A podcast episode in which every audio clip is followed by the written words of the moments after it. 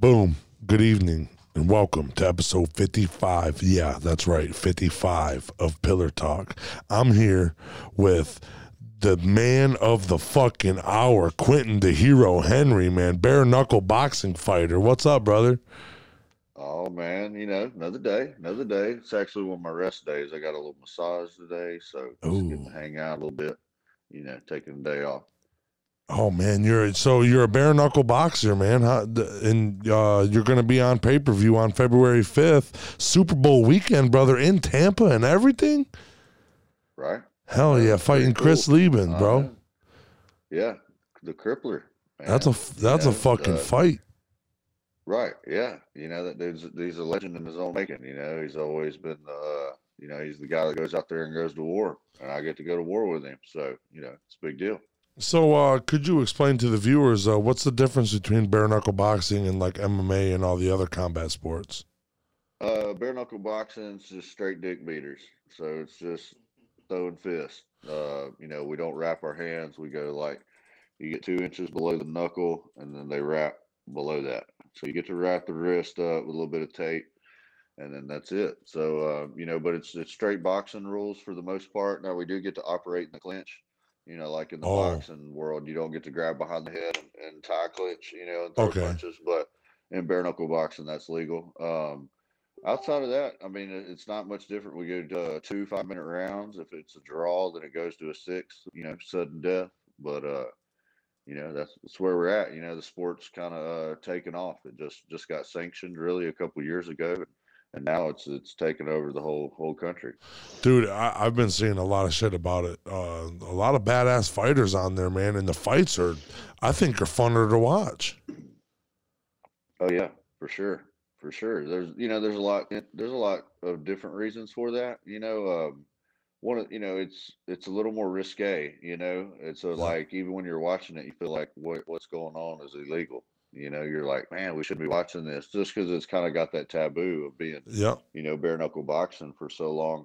And then, you know, once it kind of starts getting into it and, you know, everybody's okay. And you realize that the guys in there are just no different than any other prize fighter, you know, and at the end of it, then everybody starts getting into it, man. And, you know, it's easier to relate to than boxing or MMA for the average fan, because you don't have to be a black belt in jiu-jitsu to understand what's going on. Everybody knows how to fist fight, or everybody's been in a fist fight, right? You know, and the way that the rule set is, you know, they basically let you fight. You know, there's a 2 minute, you know, 2 minute rounds, and you get to tie up and clinch. You know, how many street fights or, you know, fist fights do you see? They end up in the inside, like, you know, tying up a collar, trying to throw uppercuts. Yep.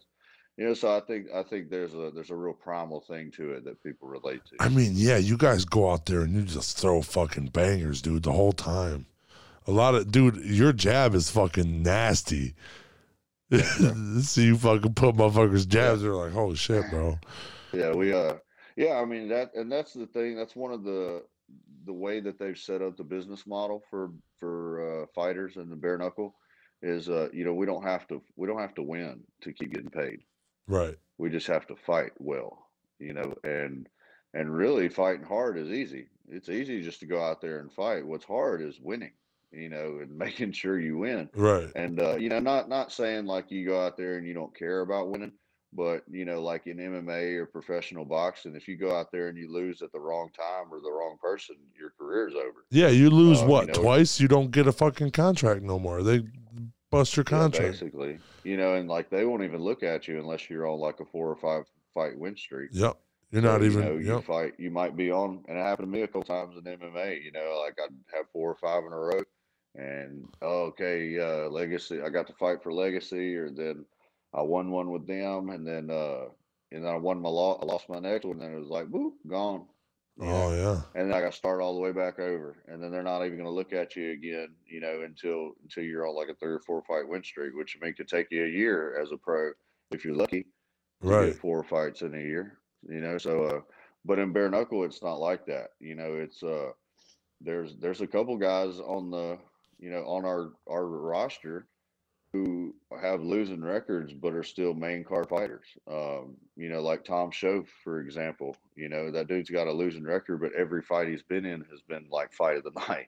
Oh yeah, you know, if it's a banger, it's a banger. Happened to be the guy that lost. Yeah, you know, and in this company they appreciate that. So as a fighter, it's easier to go out there and there's less pressure, you know, because I can't, like I said, I can't guarantee you that I'm going to win, but I can guarantee you that I'm going to fight my ass off. Oh yeah, and that's all you got to do to get paid. So that's why you went to bare knuckle, because it's different with the MMA. MMA's so fucking picky. Oh yeah, it's super political, you know, and it's a cutthroat world in MMA, you know, and a lot of the promoters catch a lot of flack, but at the same time, they're all fighting each other, and their world they're living in is cutthroat. So in order to cut expenses or do whatever, you know, they're just trying to get by and not lose money, you know. So it's just the environment that's been brought about in MMA is has just been tainted to me. It's not pure anymore. You know, you see a lot of, there's the pressure and the way that it's set up. There's too many guys fighting not to lose instead of fighting to win. And I don't like watching people fight to not to lose. That sucks. It's boring. And, you know, I don't like fighting people who just want to not lose. You know, that's their only thing. They don't want to beat me. They just want to not lose to me. If, you know, I don't know if that makes any sense, but, you know, you go out there with a guy who just wants to wrestle for 30 rounds. And I mean, if somebody just wants to hold on to your waist and they're decent at it, then it's pretty hard to look good or have a good fight. Right. You know, even if you do win and do something, it's like, damn, that sucked. It wasn't even fun, you know, but you got there in a bare knuckle boxing match, bro. It ain't, it's just, you know, the old Watusi and Razzmatazz and, you know, we're going to town, and that's all, that's all you got to know. And that's all you got to understand. And it ain't hard to judge it. You know who won. You know, yeah. At the end of the round, you're like, "Hey, that dude got his ass whooped. That dude got fucking. So he got that round." Oh, you know, there's none of this needing to understand judo or 5 different martial arts to know what's going on every second of a round. So you just go in the gym and punch shit. You just work on fucking moving around the movements and shit. It's all boxing. Yeah. Is that basically what you're doing? Is your boxing? No, what he does is he goes and he, you know, he puts a quarter in that machine and he just punches that bag as hard as he can, and he tries to beat his record every time. You know? Yeah, that's all it is. Right. I'm at 4,000, dude. What's up? What? No, we you know, the training camp is a lot like a regular boxing training camp. The only you know, the biggest difference I guess between bare knuckle and I guess regular boxing is you have to be a lot more accurate, you know, and you have to be, you know, conscious of how you're taking care of your hands and how your hands are going to hold up, you know, because you see a lot of guys coming from professional boxing who are very, very good boxers, you know, like Paulie, I don't know how to say his name, you know. Paulo Costa? But, no, the Jersey Shore guy. Paulie. Yeah. Yeah, the little Italian guy that slapped Artem Lobov or no, he booped him with the mic. I know who exactly. Yeah. I don't know how to say his last name though. Yeah, but for example, you know, that guy, that guy's a great boxer, but he came over here and I think he broke his hand in like the second round. So you have to have a particular style to make sure that you're throwing hard shots, but you're not throwing them in the danger zones. You know, especially, you know, like with a guy like Chris Leben, you don't just hit him and knock him out. You know, and you don't hit him on top of the head and knock him out. And the chances are you hit him hard enough in the top of the head, your hand's probably going to break. Oh, you know, so that's a huge influence as to what you're going to do and how you're going to attack and what you're doing in your fight. That's weird because I never heard of it. Like, I never thought that the UFC, they would worry about their hands. Well, that's why they wear the gloves. And they wrap the shit out of it, yeah. That's crazy. I didn't even think about it. That's another thing, too, you know. People don't understand, you know, so like I've competed in every combat sport except for like Muay Thai fights in Thailand, you know, but I've done kickboxing and boxing, MMA. I was in MMA forever. And people don't realize that. And this is one of the things when somebody first told me like, hey, let's, you know, if you want to do bare knuckle boxing, I'm like, man, you can't hit somebody as hard with your bare knuckle as you can with it wrapped. Oh yeah. You know, because, and I know that because I always train my entire career. I've never worn hand wraps. You know, like I'll put gloves on, but I don't wrap my hands when I do it. And I've always told myself that I'm making my hands tougher. I'm working on my hands and, you know, my hands and my forearms, because there's a lot of, you know, you use those wraps over and over again. That's like a crutch. Yeah. And, but man, you get your hands wrapped and you put an MMA glove on it, I can punch through a block wall and my hand will be fine. You know, and imagine if that's your head. Yeah. You know? Yeah, that's without a wrapped hand and a glove on, I'm not punching through no block wall. It's not possible. You can't do it. Your hand will break. You know, so once you wrap the hand and you have the gauze on it and it's stretched over with the glove, you know, the glove isn't to protect your head. The glove and the wrap is to protect your hands so that fighters don't break their hands. And, you know, basically you turn your hand into a mace. And that's why it's not as dangerous to be in bare knuckle. You're going to get more cuts because there's smaller surface area, you know, like on the knuckles. When you get the camera. Bone to bone. Right, 'cause that's right. That's going to give you more cuts. But as far as like damage, that's going to go like shockwave into the brain. There's going to be a whole lot less of it, you know, because there's so much more joints and manipulation in there that kind of absorbs the shock when you hit. So, you know, the superficial damage is worse and it probably hurts a little worse as far as stinging, you know, but as far as, you know, walking in left circles the rest of my life when I'm, you know, turn 64 or something, right, you know, I can at least still play with my kids. I'm already married. It don't matter how much uglier I get. Right. Do they stop the fights for bad blood just like in any other fight? Because it depends on the fight, because it depends on the location of the cut. If the cut, I think, is like uptorn, if it's tearing into the lip or something like that, because that's something that like requires some crazy amount of surgeries to fix or something. If it's a cut that is, if it's causing blood or problems with the vision, you know, but as long as it's not messing with any of that, they pretty much just let it go.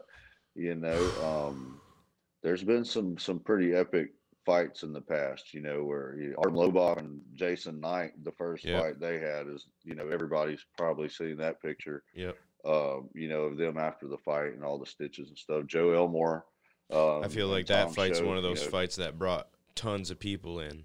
That's the fight that got me like, oh, okay, this shit's real. This is awesome. Well, it's the closest to street fighting you can get. Like right. For real street fight, it's sanctioned street fighting. That's what it is. Right. Yeah. Yeah. I mean, you can't bite and, you know, or, you know, elbow anybody or so, you know, there's rules and that's one of the things that I feel like, me as a fighter, that's what I kind of show is that there's always been this stereotype that you got to have a mental disorder to be a fighter.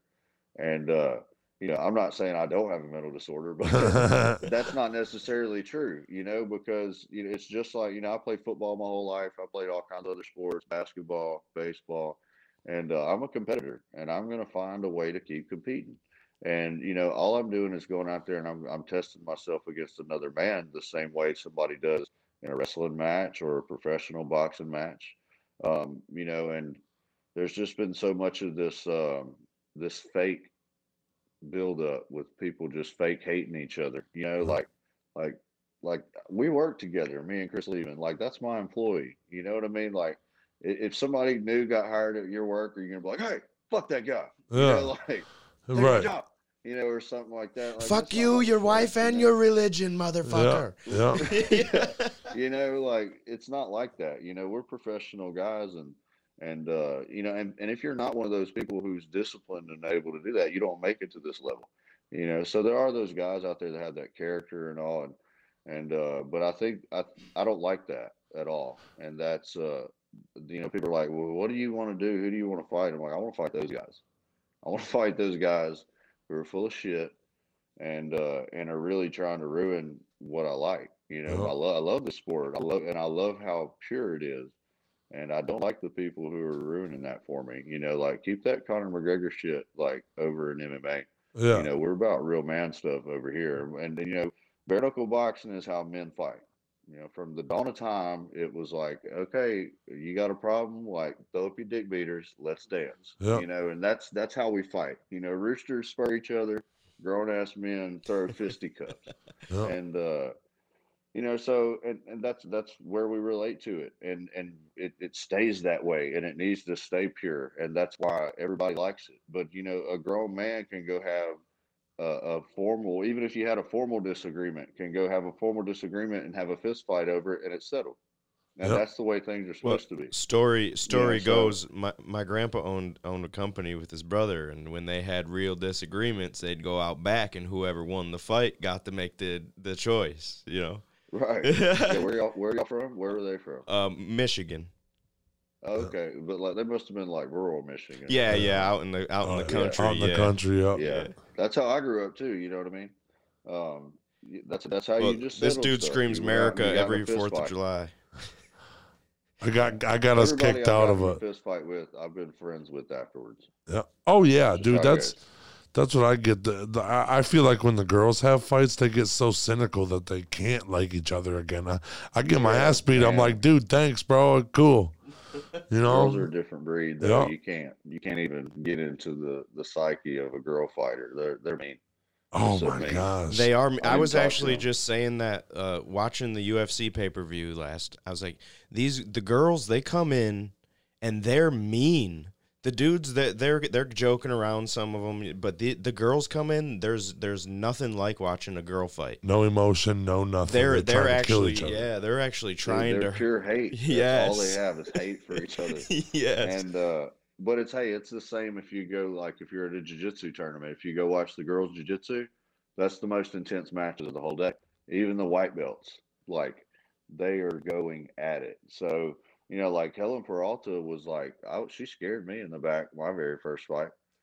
I was like, you know, I was kind of feeling myself, and she was kind of doing her zone thing. And, like, in the corner, and I was like, you know, I was kind of vibing off of her a little bit, and I'm like, you ready? You feel it? She said, boy, I was born ready. I said, oh shit. All right. Okay. You're fucking mean, dude. Don't hit me. I'm like, she'll punch me in the face. Yeah. I'm like, you know, but hey, then she went out there and she got wild and she got that belt, you know. So, but yeah, man, always tune into the girl fights. I mean, that's like people are kind of knocking the Paige and the Paige and Britton Hart fight, but I'm telling you, those girls are gonna go out there and scrap. Hard. 100%. And Paige is known for being tough. You know, for people that don't know what's going on, Paige has gotten her ass whooped a few times and still kept going.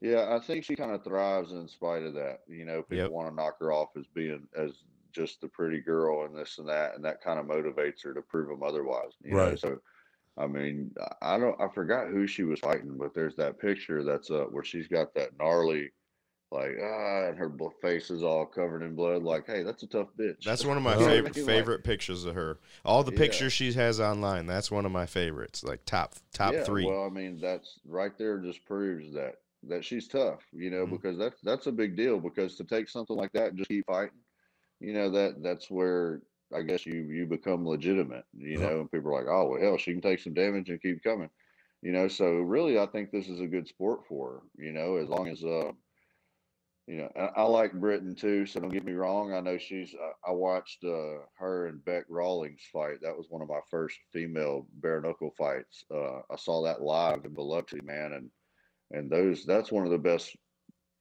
bare knuckle fights I've ever seen. So, you know, that's going to be a really good fight. You know, I'm excited about that one too. How long has bare knuckle boxing been out? The championship, the league.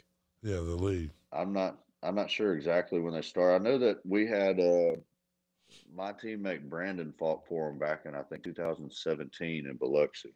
Okay. So and I think that might have been their first year. So about 4 years, 5 years, 4 years, something like that. And then you got to subtract one because, you know, we lost pretty much a whole year because of the Rona.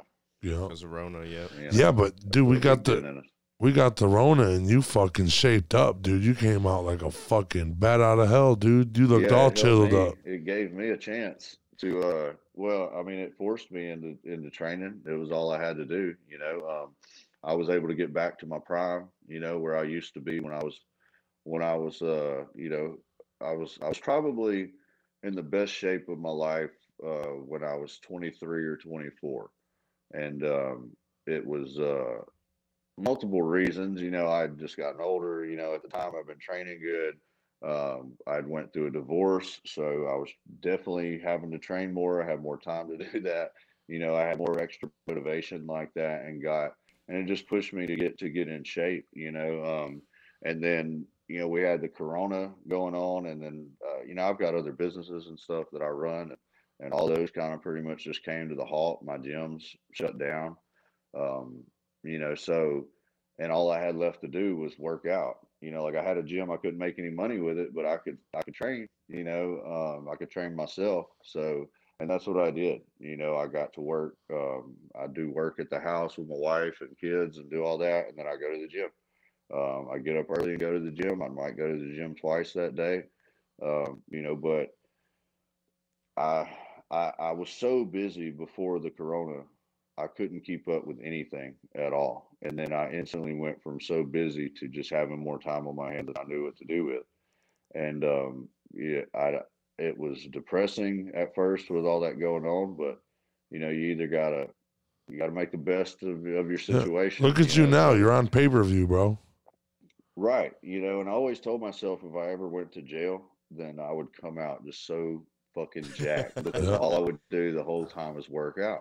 You know, and that's basically what the I mean, not basically, because jail's obviously way worse. I got to spend with my family or whatever, but you know, y'all understand, everybody went through it, you know, but you felt like you were on isolation, like you were in jail. It's like, all right. And I just put all that frustration and all that into training, you know? So if everything else was going to go down, the only thing I could control was that, then I was going to make sure that went well. Yeah. And the difference between that year of your fighting is like the way your body looks is completely different. You don't even look like the same dude, especially, you know, you got your beard now too. So you don't even look like the same dude in that fight. Yeah. I was a firefighter for 9 years and I left in January of last year. So yeah, I left about a year ago. So, you know, as a firefighter, you got to shave every day, keep your hair cut. You know, there's that, the first BKFC fight I had was, I was coming off about like an 8 or 9 month layoff. I had retired from fighting, from MMA. I wasn't fighting anymore. I had retired. All I was doing was, I was coaching and training, you know, my students, but I really wasn't doing any type of training for myself. And I was probably, you know, and that was the first time I'd ever done that since I was 16. So, you know, I was probably in the worst shape I had ever been in my whole life. And then David Feldman and them called me up and were like, "Hey man, you want to fight in 3 weeks?" And I'm like, "Yep." And that's what I did. And I showed up and I fought, but you know, I was just in really, really bad shape when I took that fight. You know, like I said, if you go back and you look at some of my fights, like when I was 23, 24, 25, you know, at the bigger weight classes when I fought at 205 or whatever, you know, I feel like looking at those pictures, I look better back then than I do now, but you know, I guess that's debatable, but yeah. So, you know, I was able to kind of focus again and regain that and get back to it. Well, you know why I think you look better now, because everything looks better on pay-per-view, baby. Right. Hey, and the mullet, bro. Yeah. Yeah. That's probably the, you know, that's the cherry on top. That's nice. You get that bitch wet before you walk out. Ooh, you know it. Them girls start doing that little pinky little, yeah. You don't even know. You're gonna perm it too. I ain't got no perm. Yeah, I was gonna say American. That's all America right there, baby. Hell yeah. Dude, that's crazy. This is your first pay-per-view you're gonna be on? Yeah, I guess it is. I didn't realize that. Yeah, yeah, until now. So the first fight was free on YouTube. That was the first free fight they did. Which was pretty cool, you know, because, you know, I was my first fight, so I wasn't going to get paid very good either way, you know, so, but like 1.1 million people had like tuned in to watch it because it was free. So that was huge. Mm-hmm. You know, and then, yeah, my last fight was on the BKFC app. So, you know, but yeah, this will be the first, you know, big pay-per-view that they're doing through the Fight TV and all that. You know, if you download, my promo code, I've got it on my Instagram, you can, I think, and you register through the BKFC app, it's included in your subscription. Oh yeah, bro. It was going to be like $40 through the Fight TV app, but if you go ahead and register with BKFC TV through my link, Hero Henry. You'll find it. I'll post it somewhere. At Hero Henry on Instagram. It's actually included with the BKFC. Yeah, at Hero Henry's my Instagram. I get it in my bio. Oh, hell yeah, bro. Hell yeah, dude. I want to watch that. Yeah, so it'll be my first pay-per-view. So yeah, dude. Cool. And what's cool is you're fucking at Super Bowl weekend, dude. The first time the first time a home team plays the Super Bowl, dude. Andy has a chance. My buddy that goes with me to all my fights, he's like, he's so gay for Tom Brady. Yeah. Like hardcore. That's Josh, bro. Yeah, that's Brady. Yep. He said wherever Tom Brady goes, I'm a fan of that team. Yeah, but like when they came out, they were going to have a Super Bowl card. You know, I was like, oh man, that would be, you know, that's cool. They're going to have a fight the same weekend as the Super Bowl. Like that'd be cool. You know, if you fought on the card, the Super Bowl's in the same town. Like, you know, and then my buddy was like, yeah. He's like, it's in Tampa too. He's like, that'd be awesome if Tom Brady was in the Super Bowl. And this was before the playoffs or anything started. I'm like, yeah, right. Yeah, you know, that ain't gonna happen. I was like, but that'll be cool. You know, we'll do like a Super Bowl party weekend where we watch the fights and stuff. And then it went from that to them calling me and they were like, hey, you're fighting on Super Bowl weekend. I'm like, man, come on, really? And then so I did that. And then now Tom Brady is playing there. It's like, I don't know, man. It was like he saw it in the future or something. But we call that the synchronicity wave. Yeah. I know. That's what I told him. I'm like, dude, we should have put down $100 that day that Tom Brady was going to win the Super Bowl. And it would have been a huge, because at that time they were like losing. They weren't doing very well. They had lost to the Saints like twice. They got fucked up by the Saints and then beat them in the playoffs. Yeah. Whooped them, man. Oh, man. Hey, man, they didn't show up. Yep. That's what happens when you don't show up. It's the playoffs. You dude, it's Tom Brady in the playoffs. That dude's like the most person that's been in the playoffs. He played so many fucking playoff games, dude. He doesn't even know how to not make it. Drew Brees is supposed to be that guy, too. You know, I don't know what happened, man. I know what did happen is Devin White, that LSU alumni guy, he grew up in Shreveport like an hour from here. That dude killed the Saints. If he wouldn't have been playing, they wouldn't have won the game. Oh, hell no. Like, dude, he got like 2 interceptions, a fumble, a couple sacks, like, and then he was killing him in the Green Bay game too, man. That guy's ridiculous. Dude, I'm telling you, it's a different breed down here in the booth, man. When they come out, they're just monsters. Some of us just monsters. Yeah, the fucking out in the fucking how hype were you when fucking what's his name? LSU quarterback. Poirier. Trevor Lawrence. How hype are you when they were winning last year? LSU. Oh, no, you're talking about Joe Burrow. Joe Burrow. Yeah. Well, who did I say? Trevor Lawrence is Clemson. Trevor Lawrence is Clemson, yeah. Fuck it. Clemson, yeah. He's the one that got ball dragged in the SEC. I mean, in the he got balled, yeah, by Big Dick Joe. Yeah. That's what happened. It was nice. Yeah, dude. We were super hype about that. You know, we took that dude in when he came down here. He fit in just well. That might be the best offensive fucking. That might be the greatest college football team ever. Like for 1 year, that might be the greatest of like every single stat was just way better. It was like that. That might be the best college football team of all time. All time. Yep. The strongest one because they fucking ate Alabama, dude. Alabama never had a chance. Yep, they did. But then Alabama had a pretty good team this year. I think they actually they took a couple of the records that LSU broke last year. Oh yeah, they I think but they're always going to do that. You know, those are the two teams that are going to be cutting it back and forth. Yeah, but look at what Alabama coach is doing anything in the NFL. You know, I mean, I can throw to a wide open dude. Well, there's one Alabama coach or Alabama. I mean, Alabama fucking coach players quarterback. Oh, okay. Alabama quarterback, he doesn't go out in the NFL and do anything.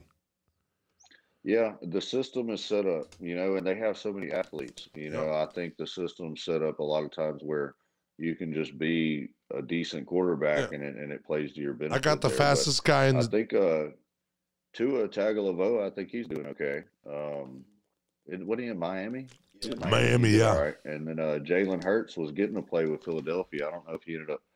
I don't know. I didn't play as much attention to the NFL this year because they started getting all political, and I was like, hey, you know, I don't want to. It ruined it for me. So, I kind of paid attention when the game was on, and like my buddy is like obsessed with, like, both my buddies. I have one buddy who's like this huge Saints fan, and this other one that's a huge Tom Brady fan, man. And they were like not talking to each other when like after the game. One was like, so he's like, I'm gonna punch him in the face when I see him. Yeah. We're gonna fight after that Saints game.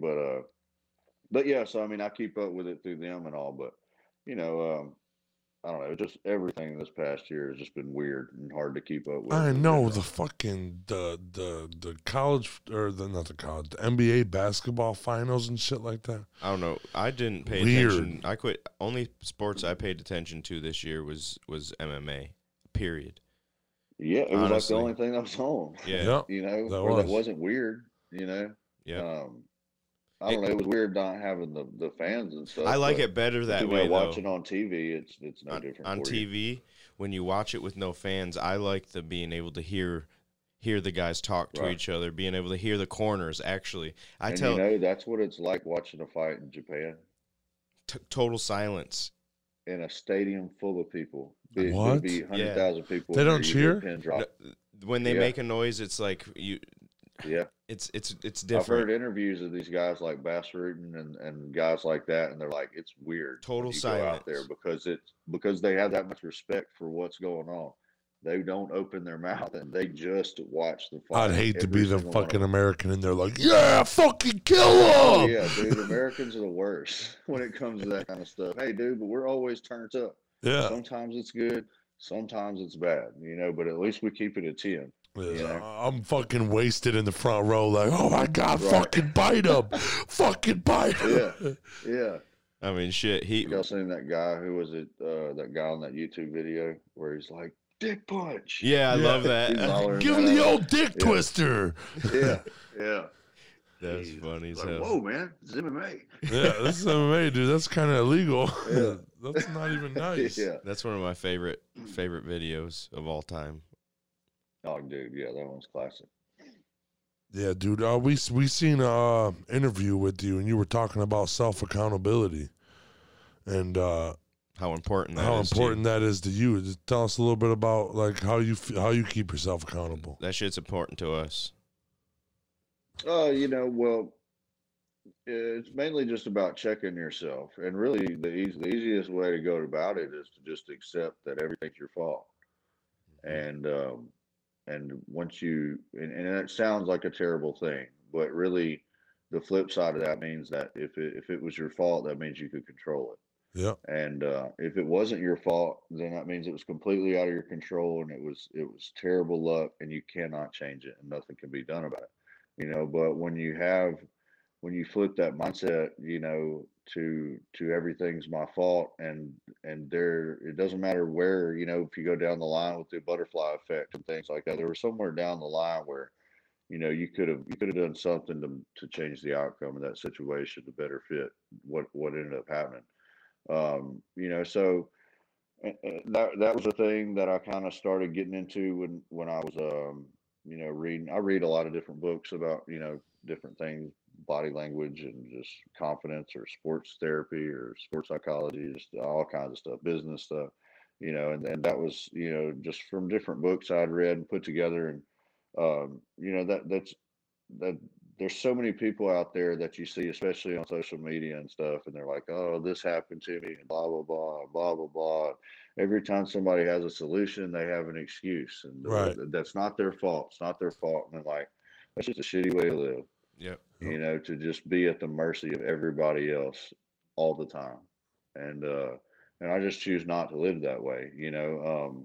And just because something was your fault doesn't mean it was something that you could have stopped. You know, I mean, you know, there's a lot of things that you do that you can't foresee, you know, the results of what it's going to be until it happens. Yeah, and then you're like, oh, falls in front of you. You know, like, okay, well, that's what happens when I do that. You know, so what's important is to learn from it. You know, but the issue is when you never accept that something went wrong or that it was your fault, you can't change it. And then you just feel like, oh, you blow it off. You know, and that I think a lot of it came into my fighting and, you know, getting into the psychology of fighting and trying to get better and trying to fix myself, you know, because I've always been just naturally You know, I mean, it's not just in an arrogant way. It's just I've naturally been good at this. And it's because I've been doing it since I was like 3 or 4. You know, so, you know, every time I've trained, every time I've gone, I've just naturally been good at it. And I took that for granted, you know, and I, as a kid, not realizing that, having that self accountability, you, when you lose or something happens, you make excuses so that it's not your fault. And, you know, you just constantly do that. But the whole time you do that, you know, in the back of your head, it's an excuse. Yeah. Yeah. But you don't accept it. And it's the same thing, you know, if you don't confess, you can't be redeemed. And that's really where the start of it, you know, went, because I had fights where things went wrong and I was just blowing it off. Be like, no, that wasn't my fault. I lost that fight. That wasn't my fault. This happened, you know? And you know, maybe like sometimes it was just some shitty stuff that happened, but there were things I could have done, you know, better, you know, like, one time I got hit in the back of the head a bunch of times, and, you know, that it was illegal. It was against the rules. They should have stopped it. They should have done this and that, but I didn't feel right in that fight. I wasn't going to win that fight. But I knew that, but I got to say, or people got to say, oh, well, you know, he hit him in the back of the head, you know, yeah, he did. But that's kind of a cop out, you know, because I shouldn't have gotten put in that position in the first place, right. You know, and that's when you start to be, you know, severely critical of yourself, and that's the way where you start to grow. Yeah. You know, so, I just see, and I try to do that with like my kids, my students, and my jiu-jitsu students and stuff like that. You know, there'll be, you know, like there was a kid, for example, that, he went against one of my guys and he lost.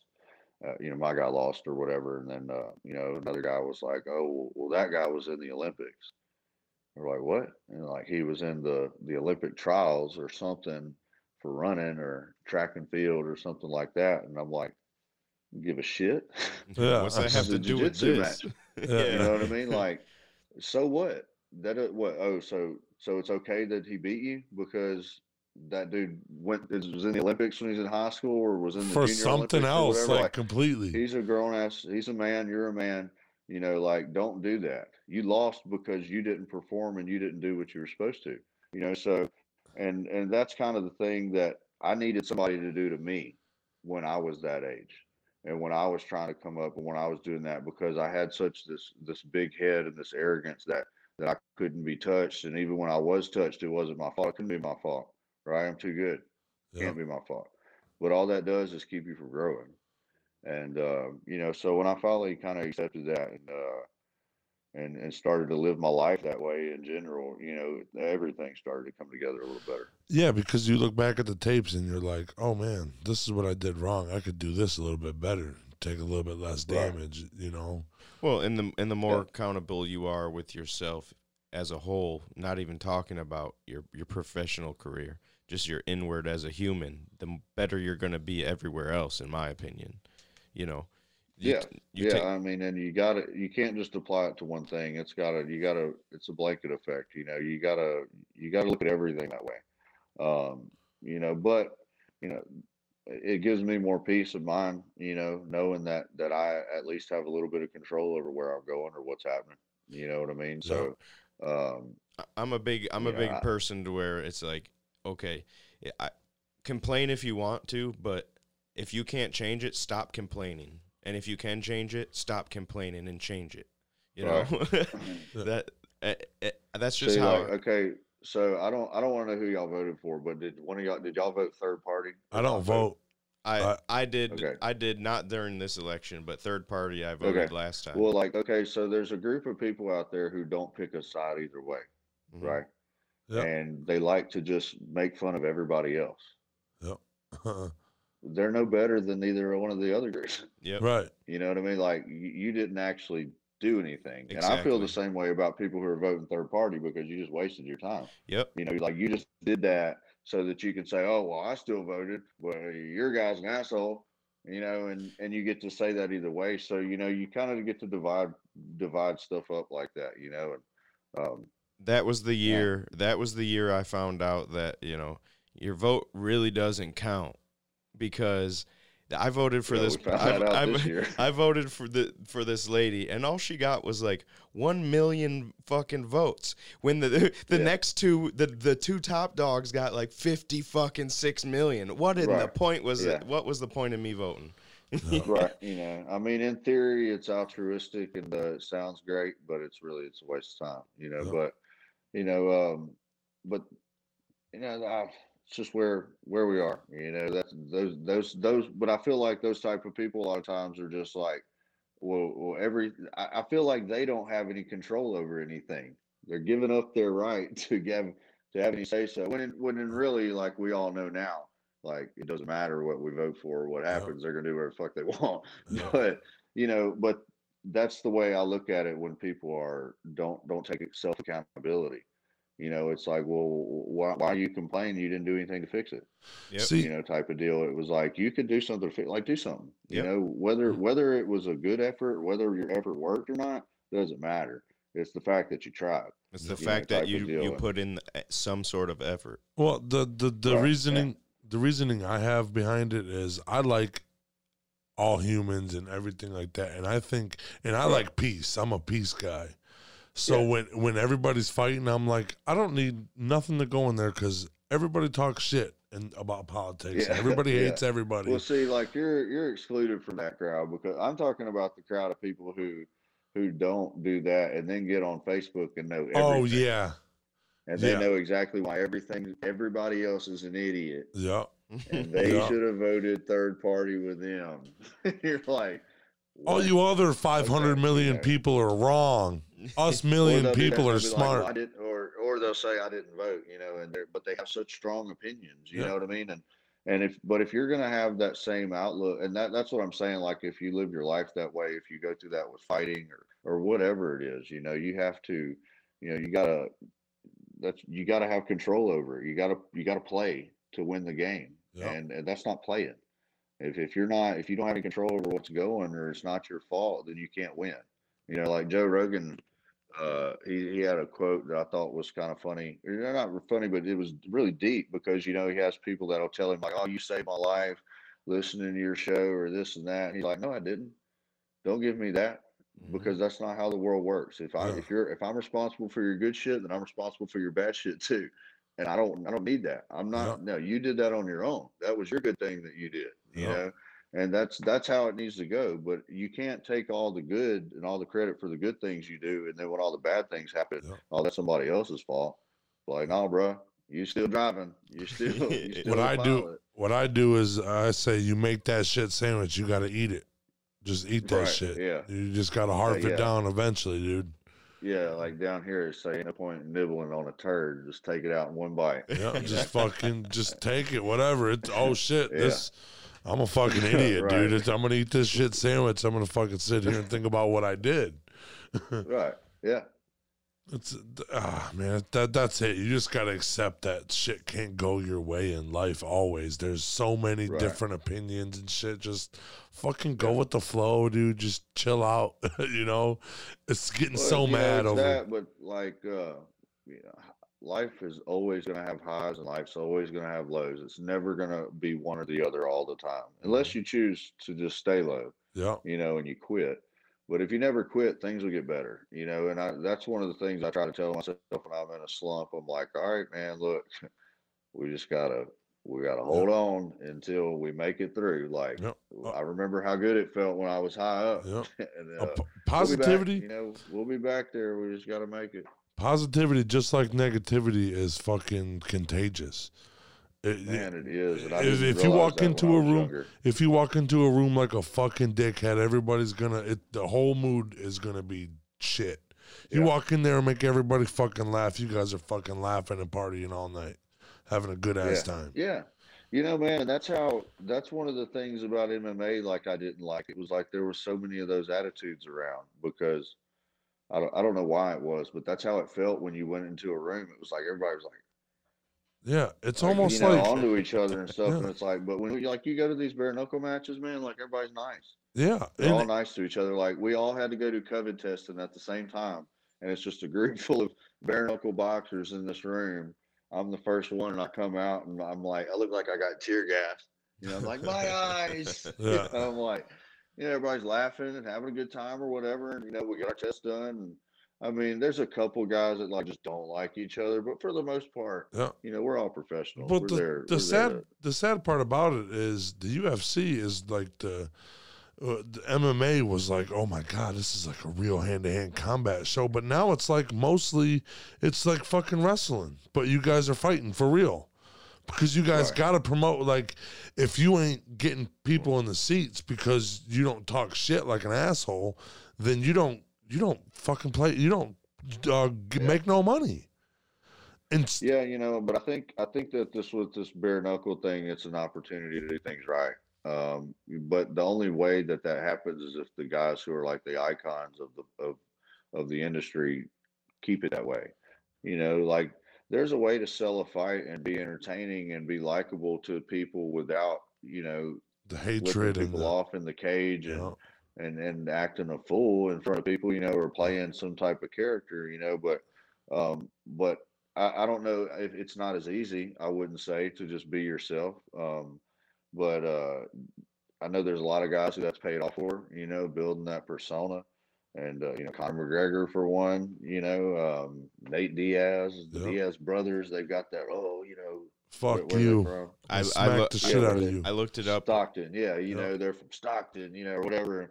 And that's paid off from them. You know, they have that character there, but that's not who I want to be. Yeah. And I don't like it. Guys like that have made it harder for me to live my life and have a career that I love and a sport that I love, because I don't get looked at as an athlete or a sport. I get looked at as some type of animal all the time, you know, and, yeah, it's like I was doing an interview with Chris Leben, and they were, you know, kind of fanning the flames a little bit about, and they were wanting us to talk shit to each other, you know, and really sell the fight, but neither one of us were going to do it, you know, and, excuse me, you know, because I don't have any ill will towards him. Yeah, know, let me go out. Dude, and that's what I told him from the beginning, you know, and they were talking about, you know, when you heard he was going to put you in a body bag, that had to just made you angry. You know, you had to have been angry. I'm like, they're like, what were you thinking when it happened? I was like, that was the coolest shit I'd ever heard.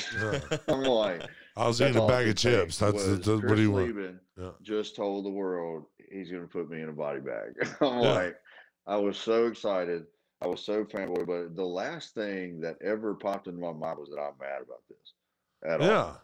You know, it was like holy shit, this dude's a fucking legend. That's his, right, you know, and that's you gotta have that attitude. Like, hey, I'm gonna go out here, I'm gonna put this dude down. And if he didn't have that attitude, he's in the wrong sport. Yeah, you know. Right. So, but it ain't making, you know, that I you know, I've got a thing that it's just been resonating in my mind here lately. I'm about to get a new tattoo, but you know, like when I don't know if y'all are religious. I'm not like super religious or anything, but you know, one thing that's always stuck out to me about the Bible is when, you know, Jesus was being crucified and they were like stabbing him and stuff. And then he was telling them, you know, Father, forgive them because they don't know what they're doing. You know, they don't understand what they're doing.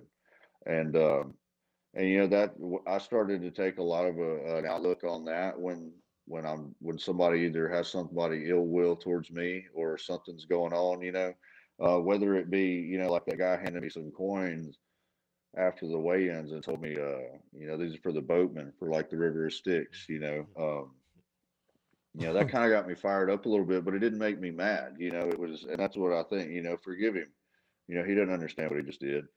You know, he didn't understand that just sealed his fate, you know, and that's just the way it's going to go, you know, so, you know, you don't ever understand somebody's, you know, situation with all that going on. So, you know, I'm just happy to be here, and I just was happy to be a part of what was going on, you know. You know, and that's kind of what I try to teach my kids too. You never know that person that's talking shit, that's bullying. You never know what's going on their end, because usually there's an issue with them, and that's what learned it somewhere. You know, bullies don't just happen. You know, they had to have been, you know, bullied by their dad, older brother. Some, you know, it's happened. Someone. You don't ever understand what's going on, you know, like, and like I had a road rage incident kind of, and I say road rage incidents, like I didn't get out of the car and try and kill somebody. It was like, they road raged at me and I got out and was like, hey, what's up? Like, well, what are we going to do about this? You know, like, you got something to say? I do this shit for a living, but, dude. Don't do it. Right. Yeah. Oh, yeah. I've used that a couple of times. And, but it's like, I use that as like a disclaimer. It's not like I'm trying to like, it's not that I'm saying it to try and keep them from fighting me. It's to keep me from getting sued. It's like, I fucking told them before. And like, they said they didn't care. Like, you know, but, you know, so that, you know, and it was like, I supposedly pulled out in front of this guy or whatever. And this going on, well, you know, he was about to turn right anyway. Well, he was going way too fast. Had I pulled out in front of him either way, he didn't decide to slow down. He decided to ride up on my ass and lay on his horn. You know, so like, I'm like, okay, so you felt like I pulled out in front of you. Your solution was to run me over? Yeah. Was to commit vehicular homicide. That's what you were going to do. Yeah. You know what I mean? And it's like, and it's not forgiving because he might have been having a bad morning. Forgive him because he didn't realize the mistake he was about to make. And if I would have let him continue on that mistake, it would have been a permanent mistake he would have never recovered from. Yeah. You know, so I mean, there's, it goes both ways. You know, it's better off just to forgive that guy, even if he was in the wrong, you know, because he doesn't understand what he's about to get himself into. Yeah. And dude, that's the way I feel when people talk shit to me in a cage fight. You know, I forgive them, you know, not a cage fight or a bare knuckle fight, you know, for anything. It's like, you don't understand what you just did.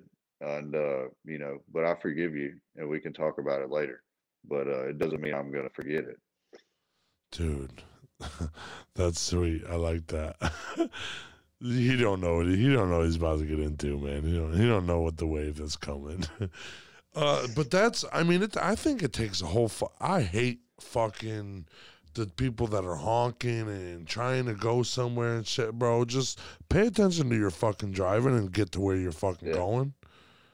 Man, look, and I'm not going to say that I'm not, you know, like I'm 100% paying attention all the time. You know, sometimes I make mistakes as a driver, but I feel like we need to have two sets of horns. And I think there needs to be like a polite horn and there needs to be like a rude horn. So like there's one horn that you hit, like when somebody's texting and they're not paying attention at the light's green, you're like, Hey buddy, green light, you know, there should be a horn like that, but there's just one horn and that horn says, fuck you every time. Yeah, really well, the horn you use, you just go boop for that. And then you just hammer it for the assholes. You know?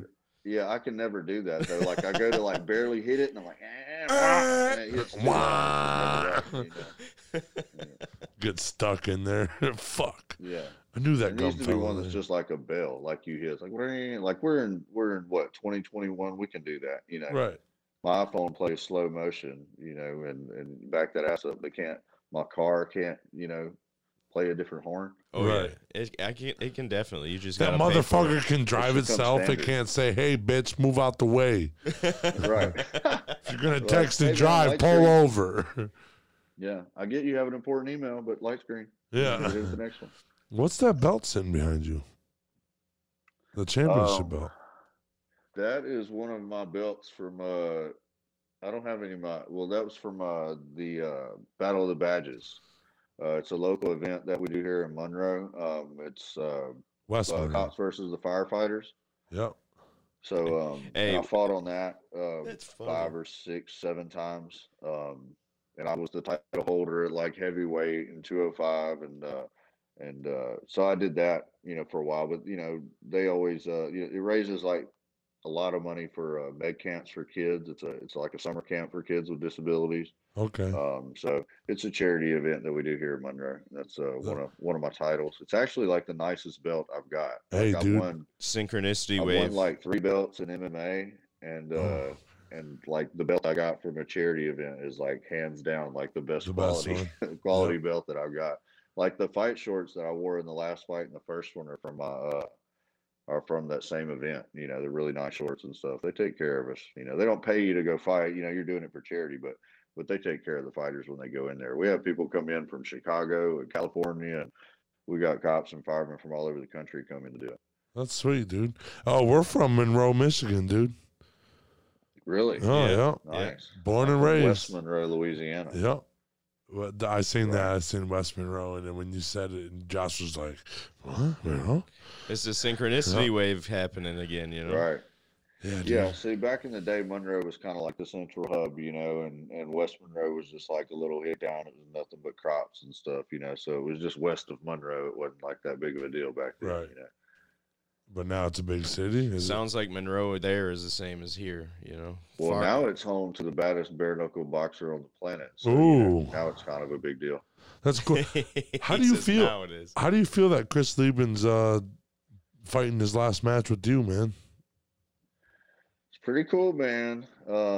It's an honor, to say the least. It's kind of scary, which makes it more fun because, you know, it's his last fight. You know, he's gotta go out with the bang. Out easy. Yeah. You know what I'm saying? He's gonna give it everything he's got left. So, you know, I'm expecting to get the most dangerous Chris Leben you've ever seen. And it just gets me fired up. You know, the more danger that's involved, the bigger the rush. You know, that's right. Why you do it. So, you know, the best thing about getting knocked out, you know what it is? What's that? Fight's over. Remember it. Oh, you never remember it? You know what I mean? Every time I've never just been starched or anything, you know, but I've talked to people, I've knocked people out, and this is the first thing they say is, what happened? You know what I mean? Right. But shit, everybody's scared to death to get knocked out. Either what happened or how did it happen. Experience, everybody I talk to, it ain't that bad. They don't even remember what happened. So, you know, that's the worst that's going to happen to me, bro. I'm not worried about it. Like, holy shit, dude, what happened, actually, bro? Actually, me and T-Rup were messing around one time, and he's like, put me in a chokehold, put me in a rear naked. He goes, you're never going to be, you're too little to do that to me, because he's twice my size, you know.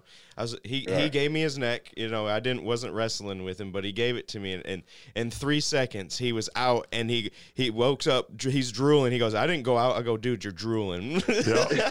Yeah. I'm not sleeping. Yeah. I'm not sleeping. You're right. Sleeping. I'm not sleeping. Yeah, I sound like my wife every night. I'm not sleeping. I don't sleep. Women, dude. How long you been married? 5 years. December, nice. Or not December. Let's see. November 7th, 2011. So we just hit, 5 years. Hell yeah, bro. Congratulations. You got any kids? Yeah. He's got a couple. He's man, my wife's watching this. It's 2015. My daughter was born in 2011. Anyway, yeah, it's been 5 years. So y'all didn't even catch the math. No, dude, I'm not that smart. He's got a couple brain injuries. Yeah, so we just hit 5 years, you know. It's been great. You know, my wife's awesome. She helps me so much with all my fighting stuff, you know, like even like for my interviews. I'm sorry I keep messing with these things. No, you're good. But like my interviews, she'll set up my little booth for me and, you know, put up my sponsors and all, and she helps out selling tickets and stuff, you know. So, you know, she's my partner in all this. Oh, hell yeah, dude. I like that. That's a good one. I feel like that's, you know. You need a good support system to fucking do what you got to do. You won't, you said. Yeah, I mean, it's super important. That way, you know, it keeps where I can focus on training, you know, and I'm not one of those people that's going to ask for help or ask people to do things for me to make it easier on me. I'm just going to try and do it myself, you know, but there's people that are in my life that take it upon themselves to do that for me, you know, and you know, I'm very fortunate for that. And, you know, she's one of them. Damn, that's sweet, dude. My mom does it a lot. My dad, you know, I got my friends that help me out with different stuff, you know, like, you know, I got friends that just ride with me to fights. They show up to the fights, like, because I got to go down there early, you know, to adjust and do whatever. They just show up early. They're like, hey, yeah, we're trying to hang out, you know, type of deal. So, you know, but that all plays a part in all of it. You know, it's super important. Let's wrap up by saying plug in all your shit and let us know how to get a hold of you, your highlights, and talk a little bit about the pay-per-view for the people watching. Yeah, February 5th, it's going down Super Bowl weekend. We're going to be Tampa. It'll actually be the venue's in Lakeland, which is right outside of Tampa, Florida. It's going to be a huge fight. You know, Paige VanZant's going to be making her debut and against Britton Hart, who I know she's not getting as much coverage really as Paige is, but she's a veteran of this bare knuckle thing. You know, like I said before, you know, her Bec Rawlings is one of the best female fights I've ever seen. So, you know, that's going to be a super entertaining fight when they go out there and go at it. And then you got co-main event is Johnny Bedford. He's like my favorite fighter. I've met Johnny a lot of times, you know, because he's only right there in Fort Worth, so he brings a lot of fighters from his gyms to the same fights that my guys will fight at and stuff. And you know, he's a super nice guy, super genuine, and he's just and that's what I tell everybody. I'm like, man, he's just a mean little bastard, right? And you know, I've never personally trained with him. My training partner Brandon, who's like my other coach with me, he used to go over there and train with him all the time, and he's like, dude, he's just mean all the time. He's always mean. It doesn't matter. And it's not like, you know, he hates you mean. It's not. It's just like that's his speed when he's training. And you know, when I found out he was doing bare knuckle, you know, we were like, oh, that's his thing. You know, that mean little bastard is gonna. He just made for that. You know, and it turns out, you know, he's 5-0. I don't even think I've seen him have a fight that really looked competitive yet.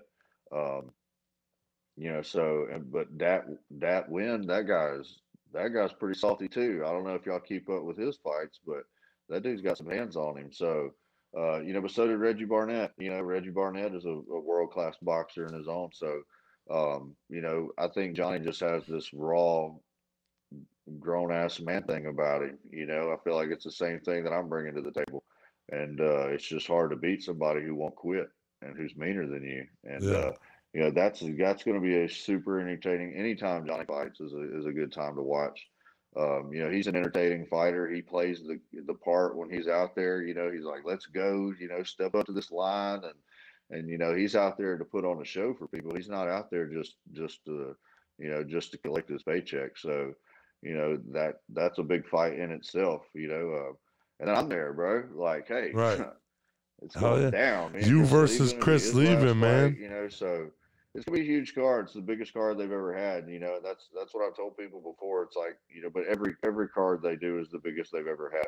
You know, and this is the biggest card of the year, but it's just February. You know, the biggest card is going to be when I get that belt around my waist. Yeah. That's going to be the biggest card of the year. Any prediction on what this fight's going to turn out, you and Chris Leben on February 5th? Man, you know, it would do it discredit to pick one way or another. You know, there's so many fabulous ways that this fight could go that would be just amazing for everybody. You know, for me, you know, if, you know, I've even heard Chris say before, you know, it's like I want to go out there and I want people to be proud of my performance, win or lose. You know, so we're not going out there to not win or not lose the fight. We're going out there to put on a show. That's what we're getting paid to do, and that's what we're both excited to go out there and just, you know, say to hell with everything else. This is a super fight, and we're going to show people that it's a super fight, you know. So, you know, he needs a dance partner, and I'm learning how to tango. Oh, yeah, dude. That's what's going down. And, you know, I got pretty good feet, you know. So, you know, my rhythm's pretty good. You know, I've been dancing. I got new shoes. You know, I'm ready for the ball like Cinderella. How do we? So, you know, we got that going down. I've had a lot of support for this fight. You know, like I went from never having a single sponsor to having like I gotta have like a list to read them off. But you know, like I got Traxler Chiropractic. I go see him, and he gets me fixed up in the mornings. And he's been a huge support. He's flying down for the fights and stuff, you know. First Choice Bail Bonds. I particularly haven't needed their services, but it's good to have those guys on your side if you do. You know, here locally. And then Parker Collision, Airmed Hemp Extracts. They're a CBD company, man. They've been here's a shirt. Right. Oh yeah, bro. They got these CBD. Their CBD stuff's good. You know, I got a buddy who's really big into it, so I've kind of dabbled in it here and there. And, you know, the strength of their stuff is good for how well it tastes. You know, kind of like I had some stuff one time, dude, I swear had it just been, you know, just straight tar from a dung beetle's ass. Like, yeah. That's what they extracted out of there, dude. Yeah. It was terrible. And, but yeah, so yeah, check them out. They got like the bombs and stuff. So when I come back sore from training and all, I'm getting all the therapy with that. Johnny's Pizza, which y'all don't know what that is yet. It hasn't gone worldwide. It started here in Monroe, and it's the greatest pizza on the planet. And when you guys come here one day, or you come to Louisiana, or I think there's one in Arkansas, and I think there's one in in Texas now. But if you come across a Johnny's Pizza, it's the best thing ever. It's just like some Southern, like Cajun type of pizza. Ooh, that sounds good. Armed Forces Roofing, Bee Lit Organics, Dregnar Nutrition, Flight Night Promotions, and then Iron Jaw mouth guards. I got one of those that's like, you know, you got to do the mold and send it off. It says hero. It's got the American flag on it. Oh, yes. America. Sick, bro. It's pretty sick. Shout out to my wife, my kids, my mom, my dad, all my family helping me. My coaches at the gym, you know, they've been stepping up a lot here lately to help me out while I've been gone so that I can go train, you know, and that's been a huge help, you know, being able to, because, you know, if you want to be the best fighter in the world, you got to put in the work. And I have a lot of responsibilities outside of training, and I'm lucky enough that I've got people in my life that see the opportunity I have as something that's important, and they're wanting to be a part of it and help me out, you know. So, you know, that's goat management too. I can't forget Vince and Scott. You know, they saved me a lot of headaches. I give them a whole lot. I give them a lot. They saved me from them. So, you know, couldn't thank them enough either. How do we find that link to buy the fight? Oh, the Bare Knuckle TV link. I have it in. I got to put it in my bio on my Instagram, but I'll get it posted. I do have it posted on one of my posts. If you scroll down about how to download the fight, because they just switched it up. It was, you were going to have to do it through Fight TV. So I had taken that off of my bio and I put up the other link.